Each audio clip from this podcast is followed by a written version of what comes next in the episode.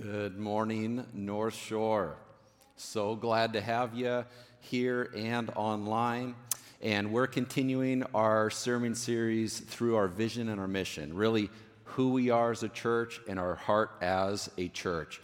And uh, we revealed our, our motto, our tagline, this snapshot of our church that we desire to see is that hope changes everything. Thank you, brother. Hope changes everything, meaning hope changes our circumstances having hope in Jesus changes our relationships. It changes how we face temptation. It changes how we face success. It changes how we face struggles. Hope changes everything. And our vision is to see our communities, plural, our families, our relationships, our, our neighborhoods, our workplaces, to see our communities changed through hope in Jesus, one person at a time. That's the pace setter the way Jesus did it, right? How we're going to go about that, that's what we've been diving deeper in. And we've spent two weeks on each leg of the race here with our mission of how we're going to go about reaching that vision. And that is to see our communities change through passionately pursuing Jesus. Has to start there. Has to start, number one, with Jesus and pursuing Him passionately. And then next to that, radically loving one another and then compassionately serving our neighbors. That's where we're at today, week two. Next couple weeks, we'll spend time on relationally discipling all people, okay? But today, compassionately serving our neighbors. There's a couple stories that I think of uh, that, that come to mind for me about the church showing up and love showing up in a compassionate way. Uh, first, it's, a, it's an old story, and then I'll bring a new story in. Old story uh, here's a picture of my son Owen. I have four kids. This is the, my youngest son. Can you show the other one? Uh, this is my son today. Uh, he's 14 years old, young man, uh, neat, neat guy. Uh, love the boy. Well, when he was born, he was born in 2006 in February. And uh, he was uh, two weeks old when he contracted a uh, virus infection uh, called RSV. And a lot of kids get it, and it's just like a common cold, and, uh, but for some, it's deadly. And uh, for him, it was that. And so he ended up going into the hospital because he wasn't able to breathe. And the hospital sent him to another hospital, Sacred Heart in Spokane. And, uh, and it was in that flight to Sacred Heart that he had stopped breathing five times. His little body was shut down, and you can show that other picture now. His little body was shutting down. He, he just didn't have the fight in him. Two weeks old, little Owen. And, uh, and it was at that time, and it was scary, right? I mean, as you can imagine, it was at that time, and maybe you faced some other things similar it was at that time that we saw, our family saw, the church show up for us in such a profound and significant and impactful way that 14 years later, what comes to mind when I think of compassionately serving, I thought about the church showing up for us and compassionately being there and acting as they were moved to. And it's changed the way we've lived. Next, I think of a, a significant story, but it's a, a smaller story, and it has to do with Jackson, our beloved uh, audio video tech. Everybody say, We love you, Jackson. he has been a pivotal player by God's design, instrumental in this whole shift that we've been doing and surviving since March 8th. And so, anyways, uh, it was in spring that somebody, uh, just some punk kid, smashed the back of his car window in just for fun. I remember being that punk kid way back. Um, and so it was raining, as it does here, right, in spring. And so it was raining and raining, and the window was still broken. And then one staff member was talking to another staff member, and like, hey, man, have you noticed? Whatever. Well, soon enough, that conversation from seeing the broken window, we're moved to go, man, let's, let's fix that. And so uh, stole his car and, and, and put the money together and whatever. And then he had a new windshield, and then eventually his car was dry, right? Saw, moved, acted. That, that element, those elements are exactly what we see in the Word of God. That word, compassionate, we use that on purpose, very intentionally, compassionately serving our neighbors. That word, compassionate, is very biblical. I'm going to give you a biblical foundation for that word. It's used 11 times. I'm going to look up a couple verses. You don't need to follow with me there, they'll be on the screen. I'm going to use a couple examples that, that capture the point. That word is used 11 times. It is always used the same way. It is always used the same way, and it has these three ingredients see, moved, act. Okay? Luke 7 13, it says this And when the Lord saw her, he had, say it with me, compassion on her and said to her, Do not weep. She had lost her son, her son had died. And then he came and healed him and brought him back to life. Another example, Luke 10:33. This is what Scott shared last week about the Samaritan story. But a Samaritan as he journeyed came to where he was, and when he saw him, he had compassion, and we know the end of the story is he came and he served in a very generous, gracious way. Okay? And then one more, Luke 15, 20. This is the prodigal son story, Luke 15. As the prodigal son rose and came to his father, while he was still a long way off, his father saw him and felt compassion and ran and embraced and kissed him. And many of you know the story how he lovingly embraced his son back within the family and said, The, the, the wrong's done, they're done, and you're, you're my son, right? 11 times, those are just three. 11 times that exact same thing happens. Exact same thing. Here's the Greek word uh, as if you're new to the Bible or new to Christianity, the New Testament was written in Greek, ancient Greek. So oftentimes we make reference to those words to go, what was that deeper meaning? What, what else was there? Here's the Greek word. Uh, how many of you want to try and say this with me?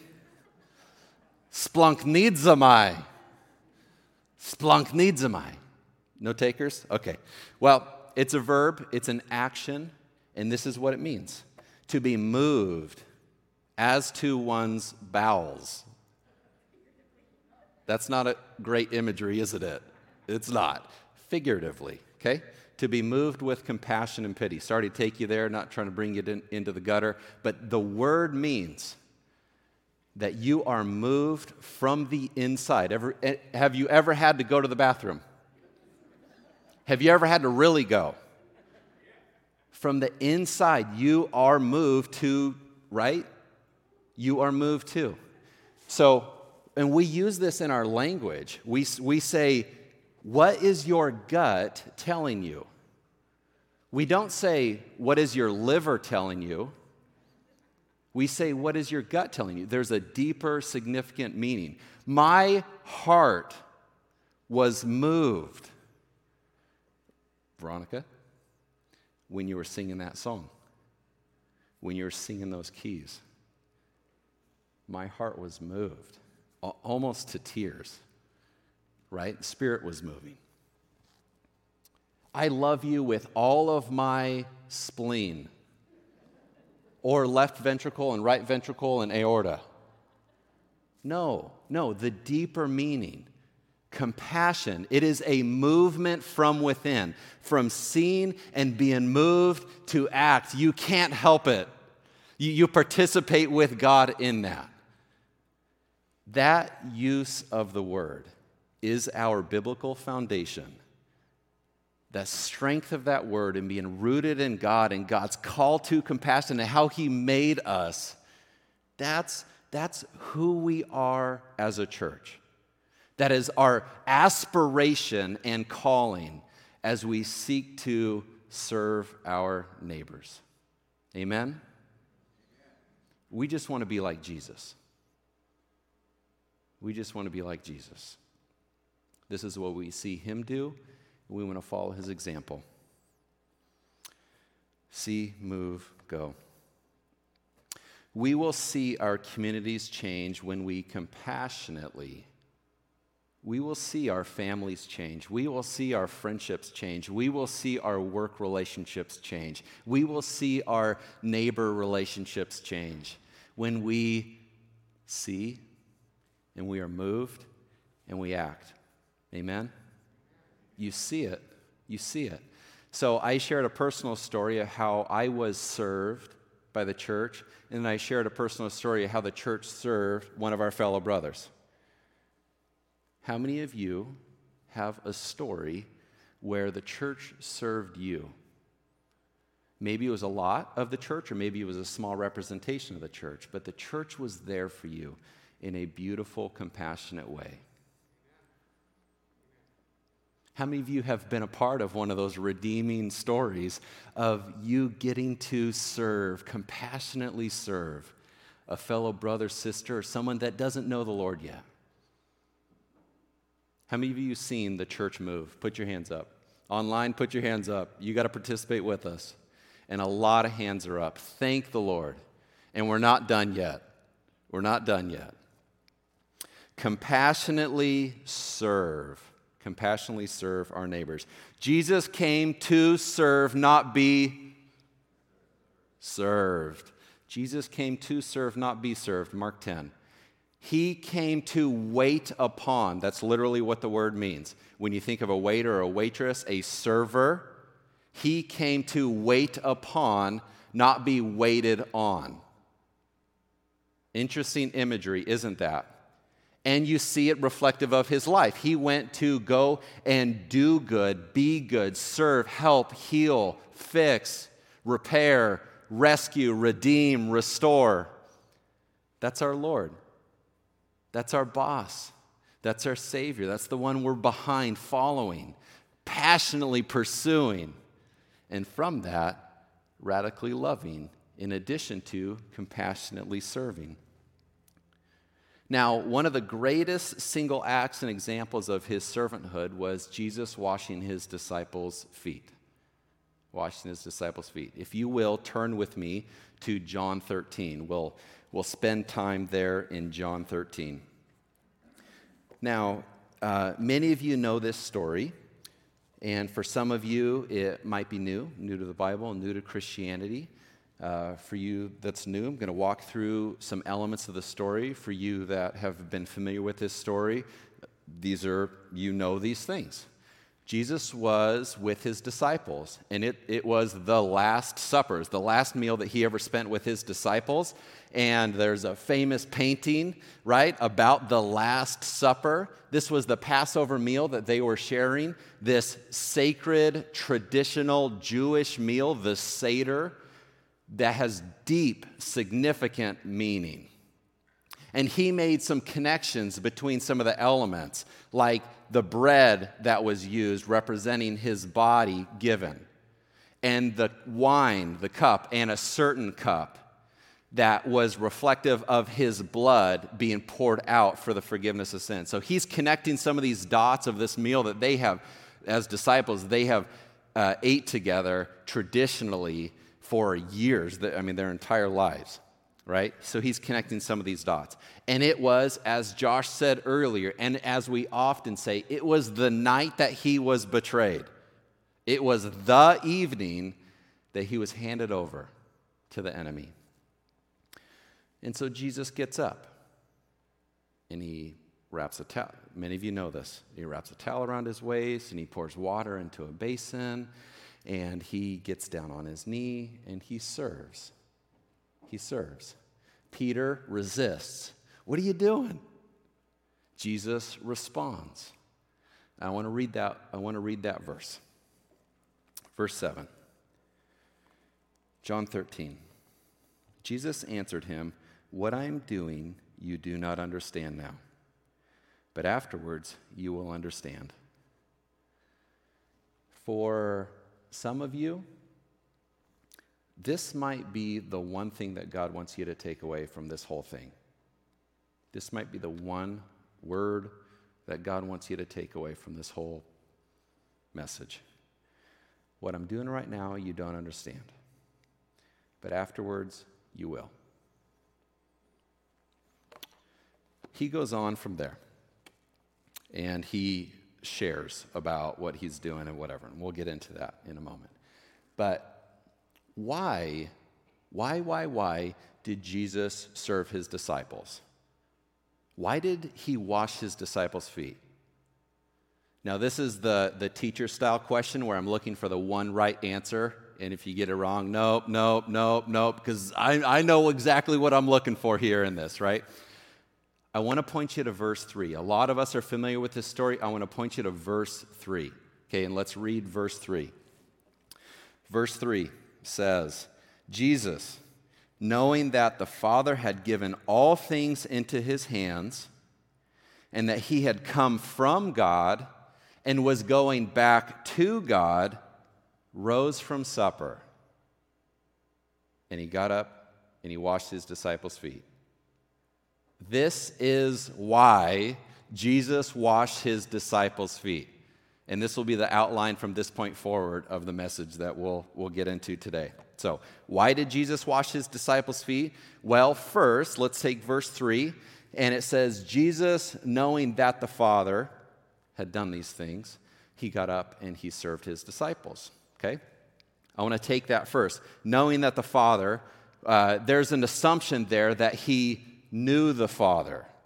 To know that the Father did something, it means that he knows the Father. So I, I don't want to miss that piece, okay? So, why did Jesus serve his disciples? Why did he wash their feet?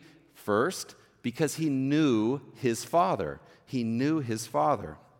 Jesus' words, John 6, he says, What are the works of God? The works of God are to believe the works of God. John 17. What is eternal life? Eternal life is knowing God. To know God is to believe God. To believe God is to know God. To have a personal, real relationship with God. Not know about God, but to know God. I know about Russell Wilson. Here's a picture of Russell Wilson. I know we're actually the same height. So, do you think I can do his job? No, absolutely not, right? He's 5'11 and he's 31 years old and he's born in Cincinnati. And he has a wife who's a professional musician, and he has two kids, and he's a quarterback for the Seahawks, right? And he's a Christian and he serves at Seattle Children's. And my favorite part is that inside information is that my son Owen, he has a friend who's at the hospital. He spent the entire month of October at, Sacred, um, at Seattle Children's. Russell called him. That's awesome. But I don't know him. I don't know him. Do any of you know him? Not one hand. How many of you know about him? Every hand, right? But I do know my dad. Here's a picture of my dad. I do know my dad. And he's kind, and he's loving. He's a good dad. He's a great grandpa. He's respectful. Uh, he always beats me at cribbage and every other card game that we play. I know about him. He's been an accountant most of his life. I know about him because I know him. I know him. Knowing God and knowing about God are two different things. Jesus, why did Jesus get up and serve? Because he knew, he knew, he knew the Father. How many of you know the Father? I know the Father is kind. I know that He's kind and He's patient and He's gracious and He's merciful. I know that firsthand experience. I know that He's loving and I know that He's strong. I know that He lets us get away with stuff and He brings us back in. I know that firsthand. Jesus, knowing the Father, He got up and He served. So, what does that mean for us? Christian? Not knowing about God, but knowing God. Christian, since you know God, get up. Get up and compassionately serve your neighbors. Why else? Why else did Jesus serve? Let's go back, John 13, 3. Jesus, knowing that the Father had given all things into his hands, he rose from supper and he washed his disciples' feet. This is cool. I'm excited to share this with you. Knowing that the Father had given him all things. Well, he was Lord, right? He's Lord of lords. He's King of kings. He's boss of bosses, right? Meaning he has all authority, all authority in heaven and on earth. And since he's Lord, he owns everything. Everything is his possession. How many of you uh, can match that? No, not one of us, right? However, 2 Peter 1, verse 3 says this His divine power, that is Jesus's, has granted to us all things that pertain to life and godliness through the knowledge, even, of Him who called us to His own glory and excellence, by which He has granted to us His precious and very great promises, so that through them you may become partakers of the divine nature Check that out. Why did Jesus get up and serve? Because he knew the Father had given him all things. Christian, you have been given all things through God. 2 Peter 1 just said that God has given you everything you need for life and godliness through knowing Him, so that you can be partakers of things that you cannot do on your own, but only through God. Partakers of the divine nature. Jesus working in and through you. So, why get up and serve? Why did Jesus get up and serve? Because God had given him everything. And it was from that place that he got up and served. Christian, God has given you everything you need in Him to get up and compassionately serve, to see, to be moved, and to act for your neighbors. Why did Jesus get up? What else? Verse 3. Jesus, knowing that the Father had given all things into his hand and that he had come from God he rose from supper and he washed his disciples' feet. Knowing who you are from, which is strange, right? Not where you're from, but knowing who you're from. Jesus knew he was from God. Now, we don't claim that we were, you know, the origin of that in being with uh, the Father and the Spirit for all eternity past, but we do claim you have a creator. And since you have a creator, that means you were created by God. And on that note, you were intelligently created, you were intentionally created, you were personally created by a God who loves you and wants you. Amen.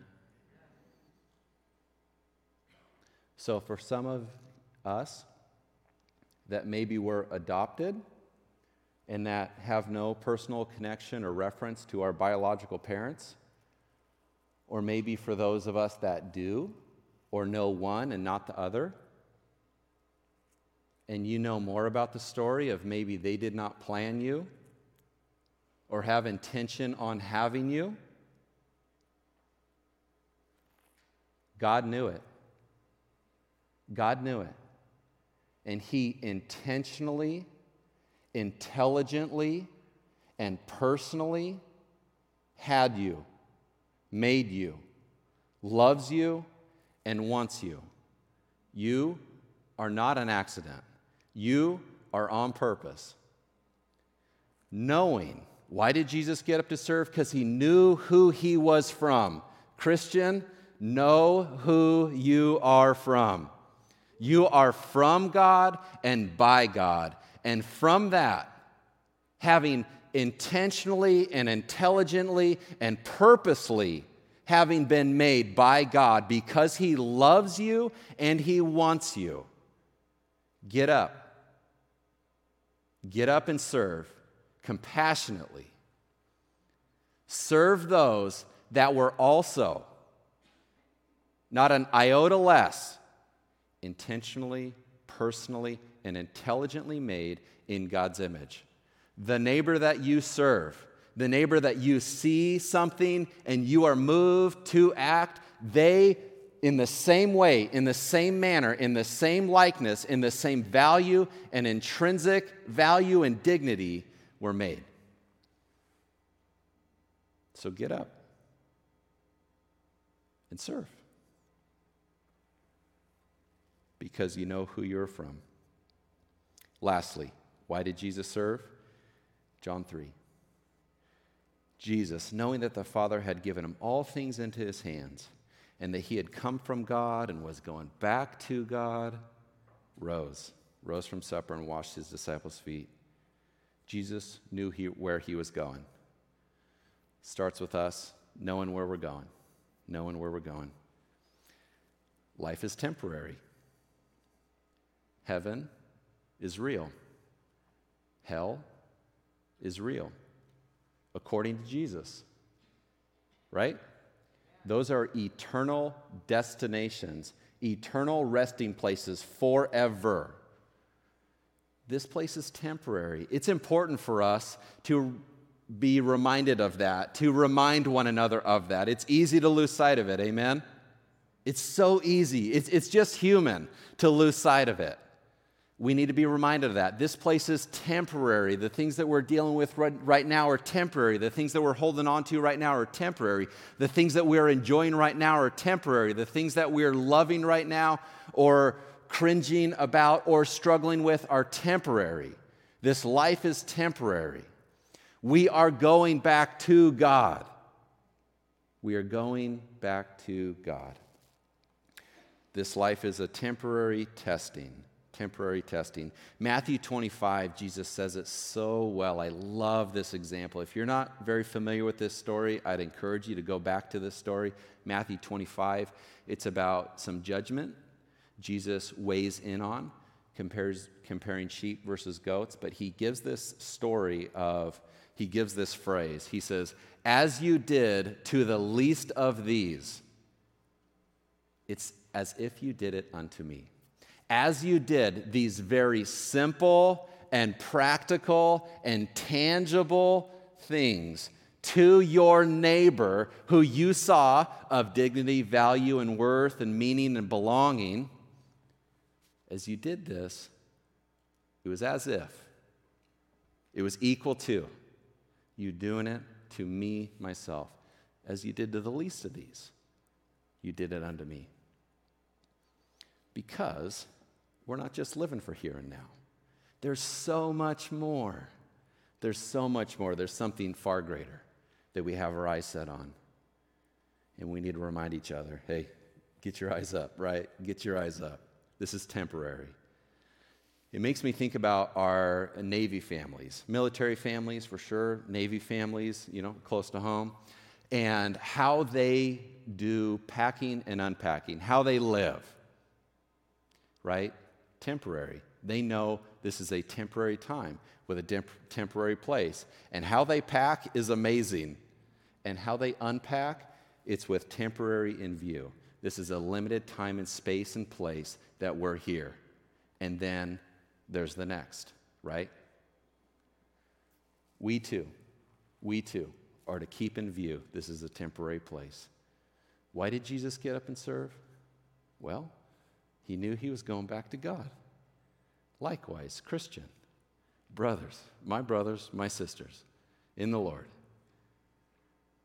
you can get up and compassionately serve because this is a temporary place and we're going back to God. We're going back to God. As we see and we are moved to act we do that because we know the Father. We know the Father has given us all things that we need. that we are from Him and we are going back to Him. So we get up and we serve our neighbor with compassion. Amen? Amen. I want to give you a few practical things. That's a lot of the why. Well, why where's the biblical foundation for compassion? Where's the biblical foundation for serving? Okay, now we're going to spend some time in the why. Okay, and uh, we're going to talk about three things. Number one, we're going to talk about just some practical, tangible, interpersonal relational skills. I want to bring to view Peter's house that uh, our lead pastor Scott Harris introduced to you yesterday. And I'm going to bring up Nancy to talk about um, our local partners and how we're engaged in our community, okay? For, things for us to know and do from there. Personally, okay? Personally, how can I serve my neighbor? I think it starts with this, okay? And this is just a small thing, but it's a big thing, and it makes big impact when you see somebody that they have just as much value to you, they have just as much dignity to you, they are made in God's image just as much, no less, just as much, you treat them differently. If you think any different about any of those points, you treat them differently. Right? People that you struggle with? When we treat people with dignity, respect, value, worth from the lens of God as He sees you and He sees them equally, it changes things. And so I want to encourage you with this practical, tangible, simple, interpersonal skill, okay? Listen well. Listen well. There's a lot that goes into listening well, like eye contact.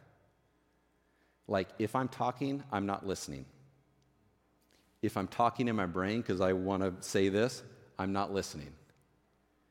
By simply giving dignity, value, and worth by making eye contact and shutting your mouth so that you can listen. Listen to their words, listen to their heart, listen to what they're saying, listen to not what they're saying.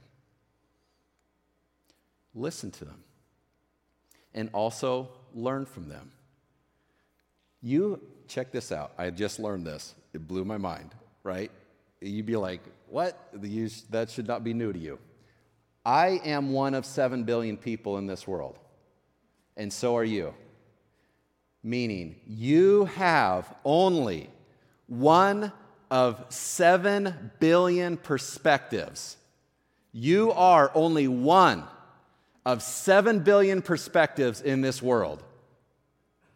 Meaning, you don't know it all and you don't see it all, and there's something else for you to learn. And I actually think of Nancy when it comes to this.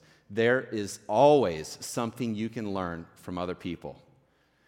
So when you think about if you're older and you look down on younger, or if you're younger and you look down on older, or if there's somebody that's different than you, or if it's like positionally at work, if you're up and you're looking down, or if you're down and you're looking up, and there's a breakdown of that dignity, worth, value, respect, I want to challenge you.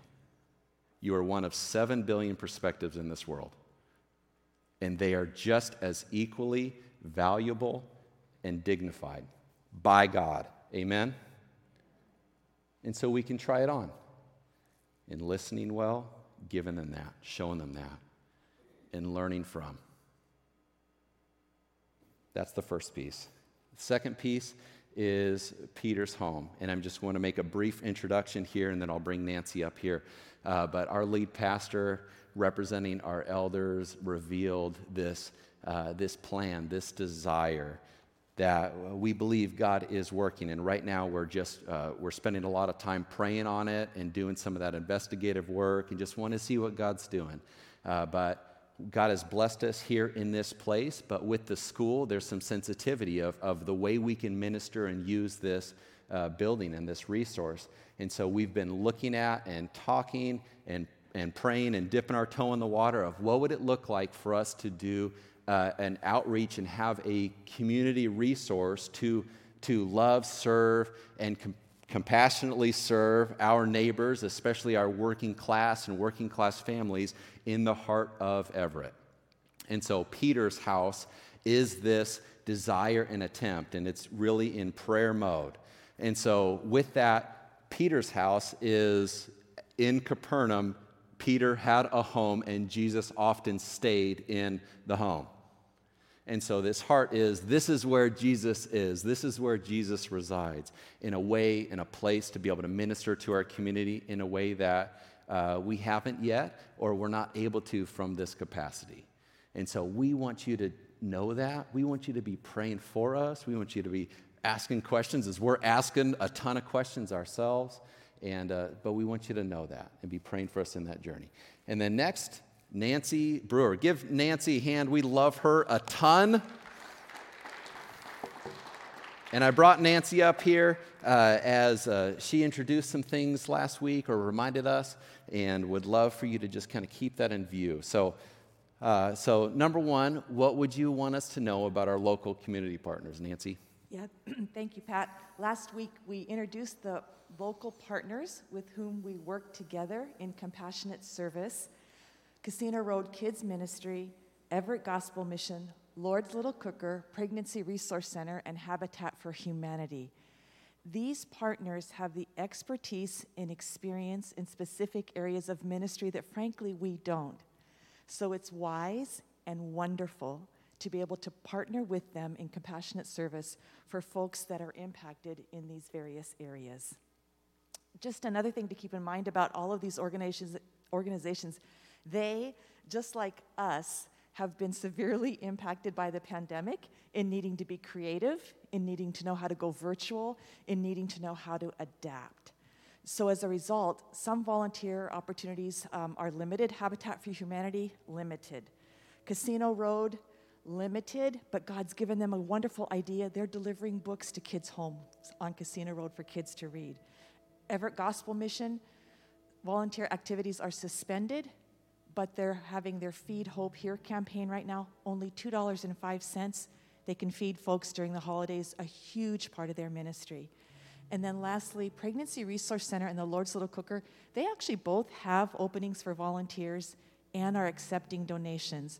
So every organization has a little half sheet at these uh, signs, and that's where you'll get all that information. Wonderful.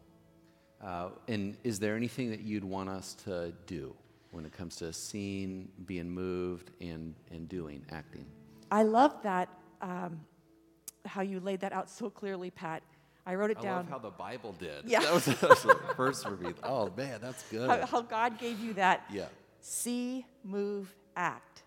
And honestly, right now, these half sheets are a wonderful way to see. They have all the current prayer requests, they have the current challenges, the current opportunities.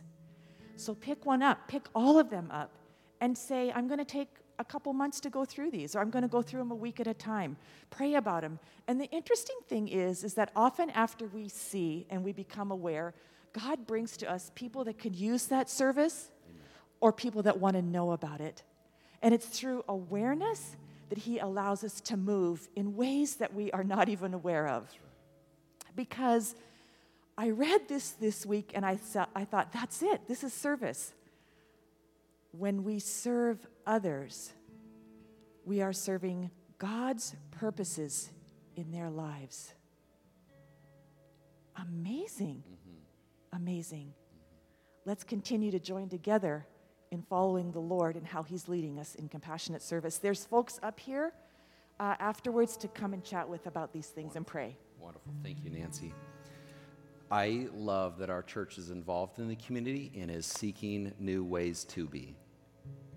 We want you to know, and, and Scott said this last week, this, uh, this message of compassionately serving our neighbors can be under, misunderstood. It can be misunderstood in the sense of man, there's a lot I need to be doing. I need to be busy. I need to be doing a lot always. There, there's a sensitivity here in this that this is not, this is what his words were, this is not a to do list as we present things or lead or guide. This is not a to do list. This is a to be list. The heart's desire of this is that we would be like Jesus we would be more and more and more and more like Jesus. And his heart was not always being busy and recklessly being busy and, and wearing himself into the ground. That's not it. But it was a heart of servanthood. It was a heart of compassion. It was a willingness to give way to God and God's heart in and through his life and ours to serve. That's it. So there will be times where you will be busier and more engaged, and there will be seasons of life where you're not. Amen? Anybody been around the block and seen that? That's okay. That's okay. This is not a to do list, it's a to be list before the Lord. A heart of servants. A heart of servants. That's what we want. With that, we're going to get in some worship.